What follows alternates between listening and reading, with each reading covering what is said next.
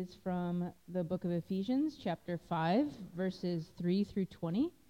Um, so if you want to follow along either in the Pew Bible or on the screen, Maddie's got you covered. Thanks, Maddie.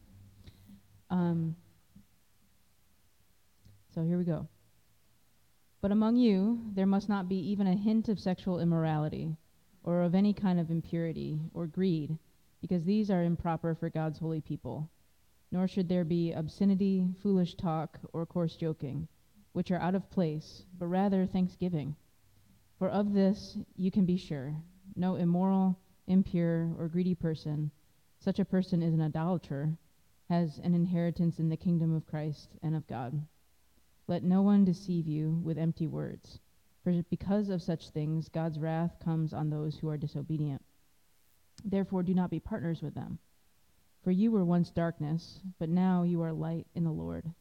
Live as children of the light. For the fruit of the light consists in all goodness, righteousness, and truth. And find out what pleases the Lord. Have nothing to do with the fruitless deeds of darkness, but rather expose them. It is shameful even to mention what the disobedient do in secret. But everything exposed by the light becomes visible, and everything that is illuminated becomes a light.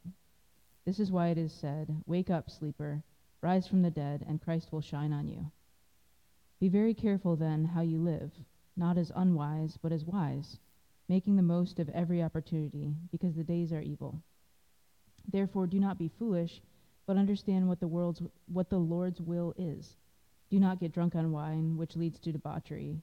Instead, be filled with the Spirit, speaking to one another with psalms, hymns, and songs from the Spirit. Sing and make music from your heart to the Lord always giving thanks to God the Father for everything in the name of the Lord Jesus Christ. Amen. So now we're going to have a time of testimonies. Both Maddie and Betty are going to come up and give. Yep, okay, that's going to happen. That's what's in my notes, but who knows? You never know. It's an adventure here. So they're going to just come up and share a little bit about why they're getting baptized.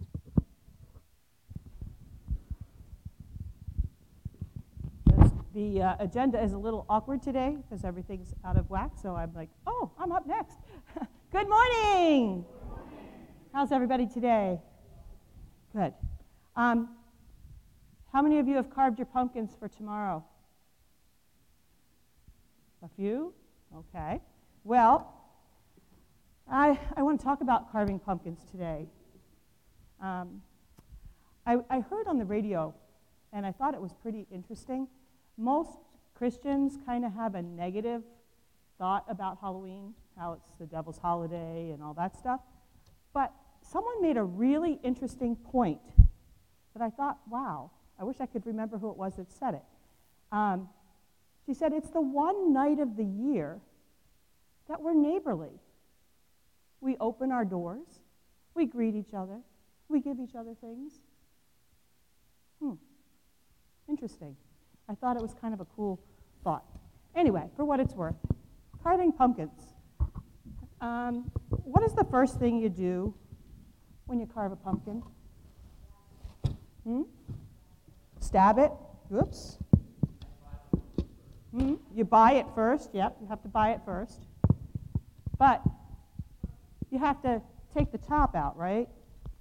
You have to cut and take the top off. And when I cut the top off of my pumpkin, I like to think about how God opens my mind so he can fill it with good stuff. So when you open your pumpkin, pray that God will open your mind so that you can learn. The next part is the part that I hate the most, literally and otherwise. It's when you have to clean out all the the goop that's inside. I don't like doing it with my hand. Hmm? Yeah, so you got to get the seeds and the all that yuck that's in there. Got to get it all out because it's not good to leave it in there. Um, and that reminds me of all of the sin that's in my life, all those seeds of evil thoughts, all those strings that lies and deceit and just evilness that gets strung up inside there. So you got to get all of that out. All right. Now, most of that's out. I think it's good enough. Close enough anyway. So then you have to cut some more, right? So do you put eyes in your pumpkins? Most people do, right? So when I put eyes in, whoop, that came out really fast. There we go. Hey, I couldn't do that again. The eyes that I put on my pumpkin are shaped like hearts so that I can see how much God loves me. And I can see with the love of God how much He loves everybody else. So I cut the eyes like that. Now, do you put a nose in yours? Some people do, some people don't. I happen to put one in this one. And it's shaped like a cross. And that reminds me about all the times that I turn my nose up at the things that God has done for me. He's given me so many blessings throughout my life. And half the time I say, oh, it was just good luck, or oh, wow, I must be really good that I did that. But it's all because of Jesus and what he did for me on the cross. So cutting the nose like a cross reminds me to remember how blessed I am because of what Jesus did. Now, I don't know, ears are kind of weird. And a lot of people don't put ears on their pumpkin, but I happen to today. Um, my ears are kind of, sort of, supposed to be shaped like a book, um, the Bible. And that's so that we can hear the Word of God. Whether we read it or we speak it or we hear it someone spoken to us, we need to be filled with that Word of God because that's what's going to help us see through the eyes of love and be thankful for the things we have. Now, one more important part of our pumpkin that we have to do the mouth. And the mouth, this one is a fish. And the fish is so that it reminds me to tell the good news. We have such good news because Jesus came and he gave us so many blessings and he did so much for us. And he loves us so much. So we need to tell others. Now, there's something else that we usually do with our pumpkins. I don't know about you, but I usually do. And I think it's still in my basket here. What else do you usually do to your pumpkin? Put a light in it. So I have a candle here. And we light a candle, we light candles every Sunday in church to remind us of the Holy Spirit. And the candles remind us that we have the light of God inside of us. Oh, please don't go out. Please. Stay lit. Oh, I knew that was going to happen. Let's try again.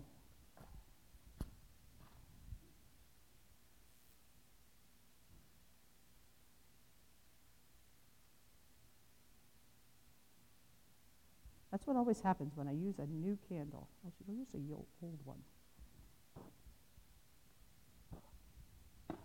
Well, third time's a charm, right?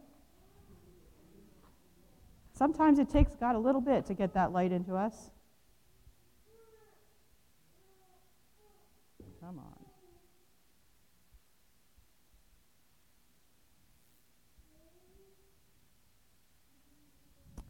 Come on, this little light of mine, you can shine.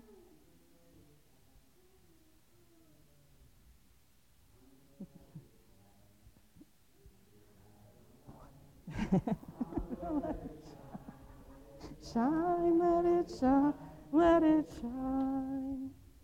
Gotta work. Come on, God. Help work with me here. I'm trying to give your message.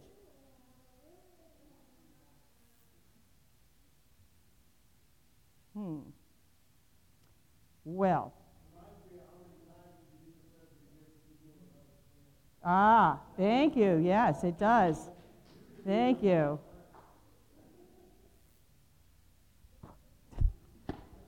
It's a good thing I brought a whole box.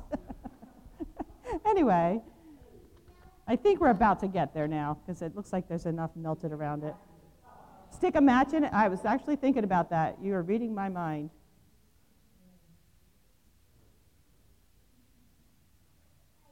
You know, they always tell you to burn the wick a little bit before you start so that it will light. So I did that last night. Now it won't light. I'm going to try David's idea. See if I can stick on. There we go. There we go.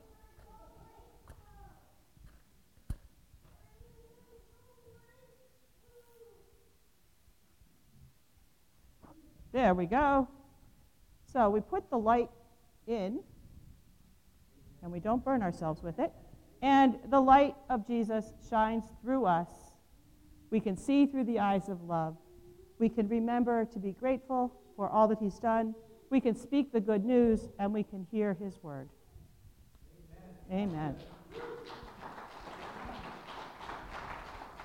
Dear Lord, we thank you so much that you love us, that you have created us to be like you.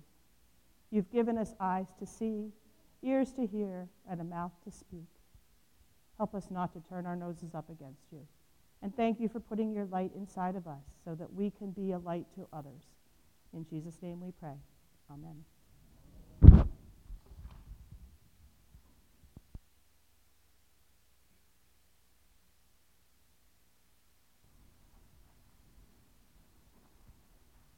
Let's pray some more. Lord, uh, you know, I had a really hard time writing this sermon this week. Um, I pray that the words of my mouth and the meditations of all of our hearts will be acceptable in your sight, O God, our strength and our Redeemer. Amen. So, when I was in middle school, I think, around then, um, PG 13 was added as a rating for movies. And I remember this because I remember there seemed to be this giant debate over whether Goonies, the movie Goonies, would be rated PG or PG 13. And I had to look it up because I thought that it ended up getting the PG 13 rating, but it did not. It is PG. By the way, I did not see that movie until my husband introduced it to me in like 2015 or something. So, but not because of the rating. Um, IMDb suggests that, you, that probably if that film were released today, um, it would have gotten a PG 13 rating. It, was, it didn't because it was such a new rating. Um, but they say, they describe it as having pretty strong language for a PG film. And I remember that that was what the big deal was. So let's talk about this. What kind of content leads to more mature ratings in our entertainment? Be honest. Saltier. Okay, that's a good euphemism. Yep. Sex. Violence. Language. There's one more. Well, nudity. Drugs. Yes, right. So you mean this stuff. But among you there must not be any hint of sexual immorality or of any kind of impurity or of greed, because these are improper for God's holy people. Nor should there be obscenity, foolish talk, or coarse joking, which are out of place, but rather thanksgiving. And then later, do not get drunk on wine, which leads to debauchery. Um, so it's a little ironic that entertainment is full of all of those things, and the entertainment that is full of all of those things requires mature audiences.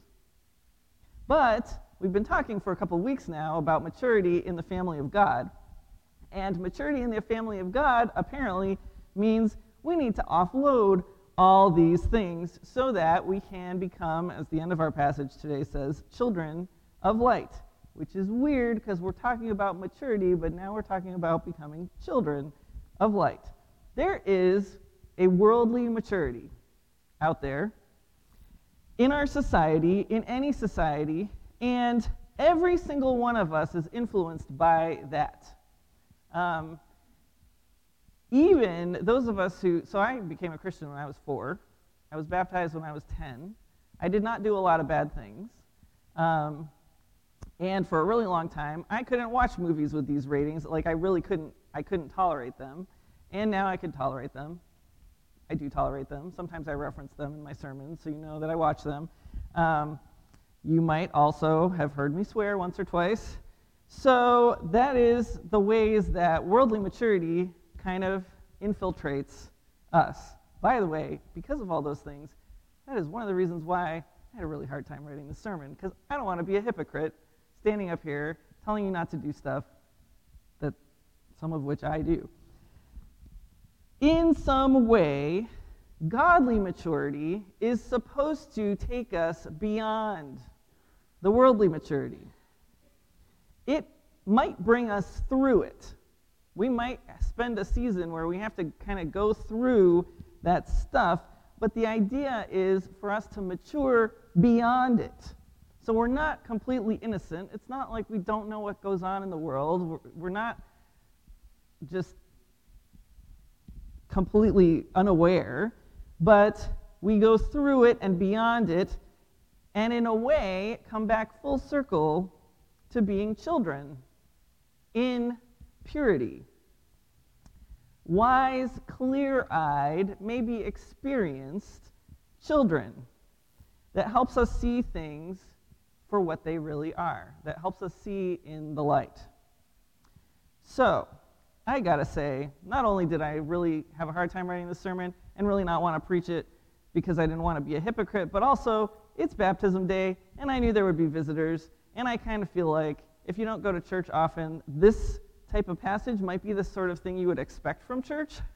And maybe even if you do go to church, you might expect that this is the kind of passage. And we almost never talk about this stuff here. And so I'm, I'm feeling kind of awkward about this. I just want to I just want to put that out there. And this, Ron Chernisky, is the one time I have regretted sermon series. because if we were not in a sermon series right now, I would have picked some other passage to preach on today, but this is what we got. So I think there's probably a reason for it. The Holy Spirit is usually the one that I try to ask about the sermon series, and so we're just going to go with it. So maybe there is something that this passage has to do with baptism, though. Any ideas?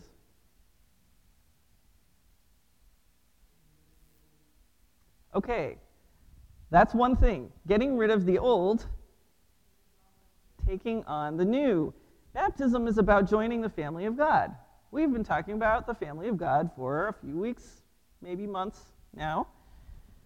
And so really this is kind of relevant. In fact, in the Middle Ages, you would have gone through an entire year of sort of catechism where you would talk about things like this, where you would be trained in things like this, mentored in things like this, before you could be baptized. And then you would be baptized on New Year's Day in the freezing cold outside in a lake. it's not like that here. Um, but really, this passage and the one before it and the one next week are really all very practical ways of talking about okay, you're part of a new family. What does this look like? So, what are the characteristics of God's family that we've talked about so far, or that we've seen so far in this series? Anyone remember? Grace.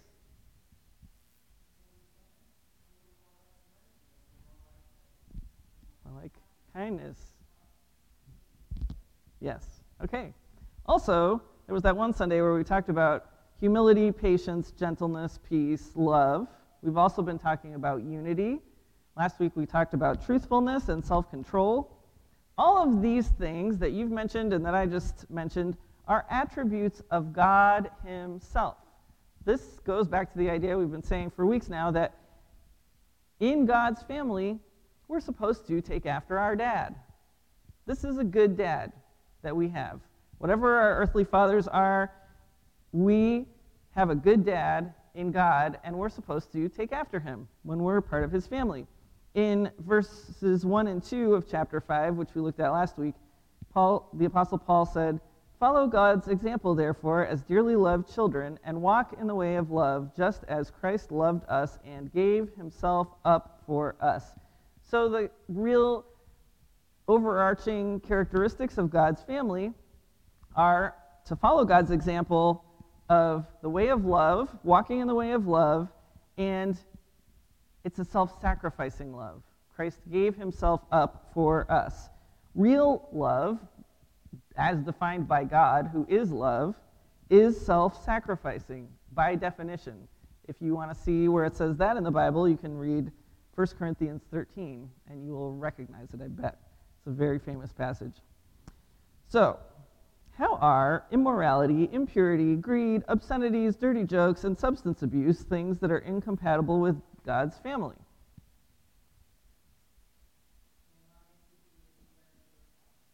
Right. They are not self sacrificing. I mean, sometimes they can become that way when they take over and we are addicted and we can't get out of it. We have sacrificed ourselves to something.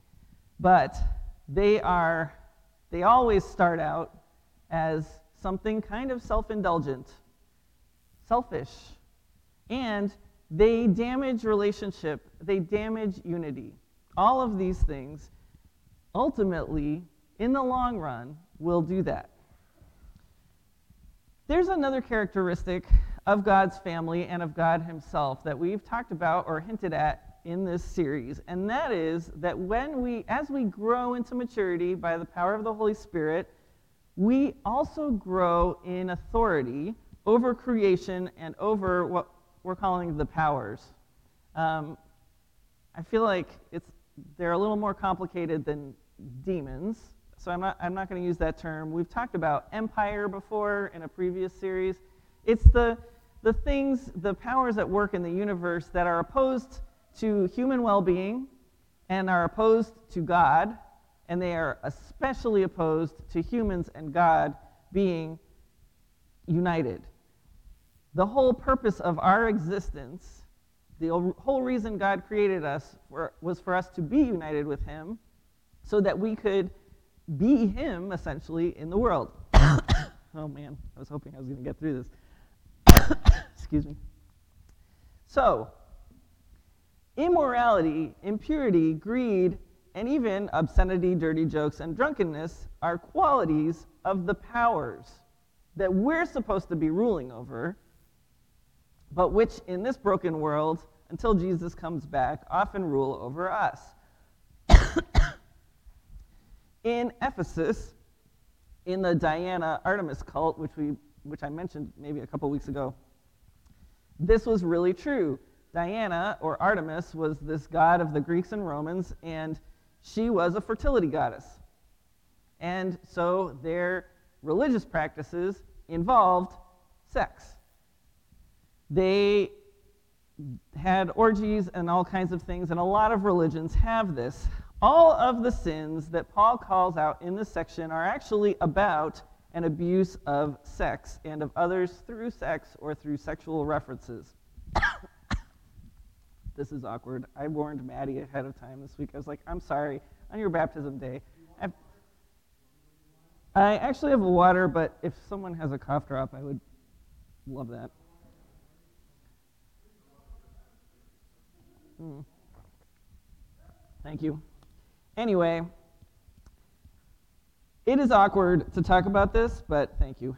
But it is important because the powers figured out, at least as early as Genesis 6, that sex is a big deal. It is something that God gave humans, it is unique to humans. It is not something for the powers, I don't believe, although they have been able to access it and warp it. Um, and since Genesis 6, where the Bible tells us in this really weird way that the sons of God took the daughters of men, the powers have been trying to manipulate sex in such a way to keep humans separate from each other and separate from God. A lot of times people will say the church makes too big a deal about sex. And maybe that's true, but I think more often the church makes the wrong deal about sex. We don't understand it very well ourselves, and so we make it into more than it should be in some cases and less than it should be in other cases. And let's be honest, every religion out there, I don't care what it is, it is not just the church, every religion has beliefs about sex. And most religions, except for maybe the monotheistic ones, usually have beliefs about sex that are similar to the ones that the cult of Diana or Artemis had. And this, Paul is saying, is not the role of sex in the family of God. Sex and the one person you are having it with is more precious than that. It is not this free for all. It's also not utilitarian. It's not created just to be useful. People in the cult of Diana would have these crazy parties because they were trying to ask for fruitful harvests or money. That kind of objectifies everybody involved and the act itself. And Paul is saying, in God's intention, this is way more important than that. And so is the person, the other person. You two, and there should just be two of you, are important. And it's not just something for everybody, mix and match. In verses 5 to 7, Paul writes, For of this you can be sure no immoral, impure, or greedy person, such a person as an idolater, has any inheritance in the kingdom of Christ and of God. Let no one deceive you with empty words, for because of such things, God's wrath comes on those who are disobedient. This sounds really extreme and harsh and kind of scary. And I think, the, though, maybe the point of it is because Paul likes to use really extreme language to kind of startle us. Jesus used to do this too. Um, this really matters. Don't just say because you were an, someone from Ephesus and you used to be a believer in Artemis, and so you did all this stuff, and now you believe in Jesus and you're part of God's family, but that was kind of fun, so maybe you can still go do that stuff. No. Paul is saying this is not appropriate. This is idolatry. This is not what God's people are supposed to do. There are plenty of people, both outside the church but also inside the church, who will try to conv- convince us that ungodly, idolatrous approaches to sex are the right way. And there are kind of two extremes. There's the Victorian approach, which says all sex is sin, everything, even if you're married. You should just feel bad about it. It's all bad. Um, or there's the free love approach, which says love is love, but that come on, let's be honest, really means lust is lust or sex is sex. Either way, sex is the focus, both in the, kind, in the view that says it's all bad and the view that says have as much of it with whoever you want. Sex should not be the focus. And this is where sometimes it could be true to say the church thinks too much about sex. Fortunately, we don't talk about it that often here. Sorry, visitors. this is sort of a one off. It's not supposed to be the focus, but in God's family, it's a part of human life, and in God's family, there is a godly way to approach this part of our humanity just like there is every other part of our humanity. Unlike the Victorian idea where sex is bad, sex is a gift from God. The Bible is clear about that from the beginning to the end. But unlike the free love approach, Sex is a precious gift from God that blends our physical, emotional, and spiritual natures with those same natures of another person. And so, it is only appropriate with one other person. It's like, so Paul and I like to have dinner sitting in front of the TV, and we usually just like throw whatever we made for dinner in a bowl, one big bowl, and we sit in our pajamas and watch TV and eat, and sometimes talk over the show or whatever. Um, they're ceramic pasta bowls. There's nothing special about them. We also have two crystal bowls, which we almost never use, but they're special and they're for serving one dish well prepared for if we're having guests over, we want to have this special time. Those bowls would not be appropriate for us to throw our casserole in and sit on the couch in our pajamas and eat. That's kind of, and it's not a perfect analogy, but that's kind of the idea here sex is not bad. A crystal serving bowl is great.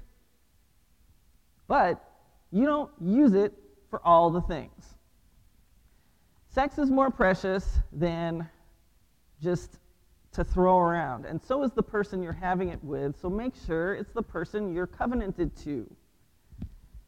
Sex has implications for our spirits, and so any degradation of it in word or deed has a spiritual impact. And the reason why it's connected to our spirits is because God uses it as an analogy of the kind of relationship He wants with us. Not physical, obviously, but that intense, in depth, devoted, committed, faithful, absolutely intimate relationship. That's what God wants with us. And He designed it to impact not just our bodies, but all of ourselves. And so when we use it all over the place, it, it damages it. The uh, commentator John Stott says in this section of Ephesians, Paul turns from self sacrifice to its very opposite, self indulgence, from genuine love to that perversion of it called lust. The Greek words for immorality and impurity together cover every kind of sexual sin. In other words, all sexual in- intercourse outside its God ordained context of a loving marriage. To them, Paul adds covetousness or greed, surely because they are an especially degrading form of it, namely the coveting of somebody else's body for selfish gratification. Okay, we get the point. But what about obscenity, foolish talk, and coarse joking. This is where I maybe have a little bit more of a problem. There, you know, there are two kinds of what sometimes we call swearing. Um, there's profanity, which is disrespectful of God. That's when we use words that are God's name or related to God and just lightly and as like an expletive. Um, that's not what Paul's talking about here. He's talking about obscenities which are the other, the other words that don't have to do with God. Um, obscenities and dirty jokes is what Paul is talking about here. And I was thinking, because, like I said, sometimes I'll swear. And so I was like, okay, really though, I want to know why. The Bible, some people are fine if you say you shouldn't do something as a Christian, and they'll say why, and you say, well, because the Bible says it, and they're like, okay, I'm not anymore one of those people. I want to know why the Bible says it. So I looked into this and I thought about it in connection to what we just talked about. And it dawned on me that obscenities and dirty jokes are disrespectful of sex, which we have now learned is holy and precious, of human bodies, and of human beings. And very often, I would say proportionally more than these types of jokes or words are used against men, they are very often demeaning of women or people of other cultures or races. this is something to keep in mind. I'm not going to unpack that a whole lot right now, but keep it in mind for next week because I think it will help us understand next week's passage, which is about the husband as the head of the wife. Come back next week for more awkward conversations. Hopefully, without this cough.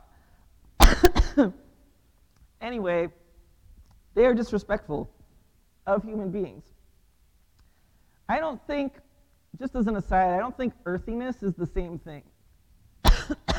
there are things about, like this, about being an embodied human that are funny. There just are. There are things that are funny. And I don't think it's wrong for us to laugh at those things. I don't think, I do think God has a sense of humor. Um, I think he probably knows that there are some things about these humans that he made that are funny. Maybe he made us that way on purpose so he could get a chuckle every now and then. I, I really don't think that God is all that doom and gloom as we sometimes think. But I do think here Paul is saying don't disrespect God's gift of sex by having it in the wrong context, coveting it in the wrong context, or using words about it in the wrong context. It's all abusive. Obscenity, like sex outside of marriage, is self indulgent and abusive. And if you think about it, what's another term for swearing or expletives? Cursing.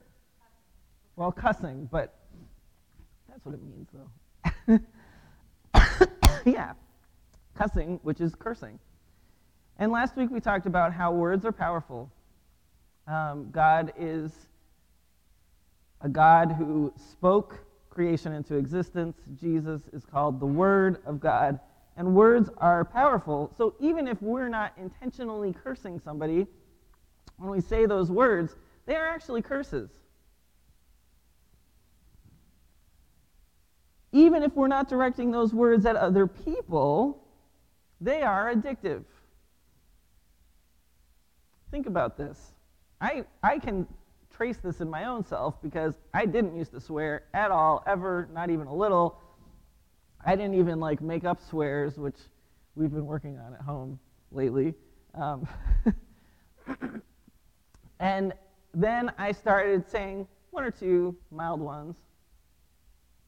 And now I say those more often. And then I introduced a few other ones. And my speech is probably still pretty mild compared to some people's, but I don't know how to stop saying those words. One or two of you have caught me saying them. I, am pretty good at not saying them in church, but there have been a few of you that have been around me where one where I let one fly. it's addictive.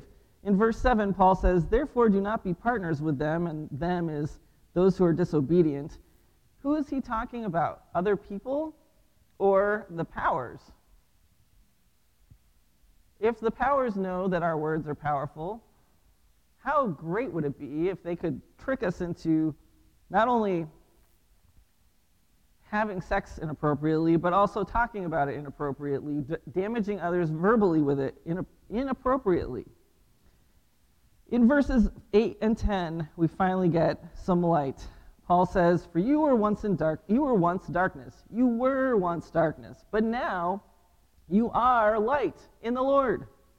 Live as children of light, for the fruit of the light consists in all goodness, righteousness, and truth, and find out what pleases the Lord.